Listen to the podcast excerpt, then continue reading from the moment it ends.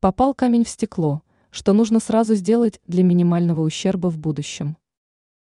На загородной трассе автовладелец может столкнуться с серьезной неприятностью.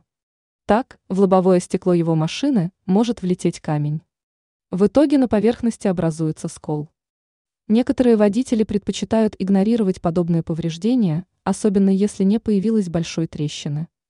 Однако брать пример с таких автомобилистов не стоит. Если в ветровое стекло попал мелкий предмет, нужно принимать меры. В противном случае образуется огромная трещина, которая заметно ухудшит обзор. Не исключено и то, что стекло попросту лопнет. И тогда водителю придется устанавливать новую лобовуху. Не хотите попасть в такую ситуацию? Тогда следуйте ниже перечисленным рекомендациям. Что должен сделать автомобилист? При первой же возможности нужно остановиться на обочине, чтобы посмотреть, насколько серьезным оказалось повреждение. Место скола желательно покрыть клейкой лентой. Скотч – хороший вариант.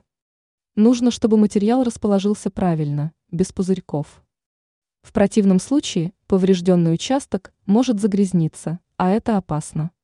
Как только у водителя появится возможность купить состав для проливки, это нужно сделать. Подобные средства можно приобрести в специализированных торговых точках. Впрочем, водитель не обязан заполнять скол сам.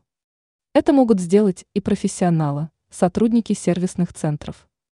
Если место скола останется чистым, то стекло можно будет восстановить. Повреждение не будет бросаться в глаза.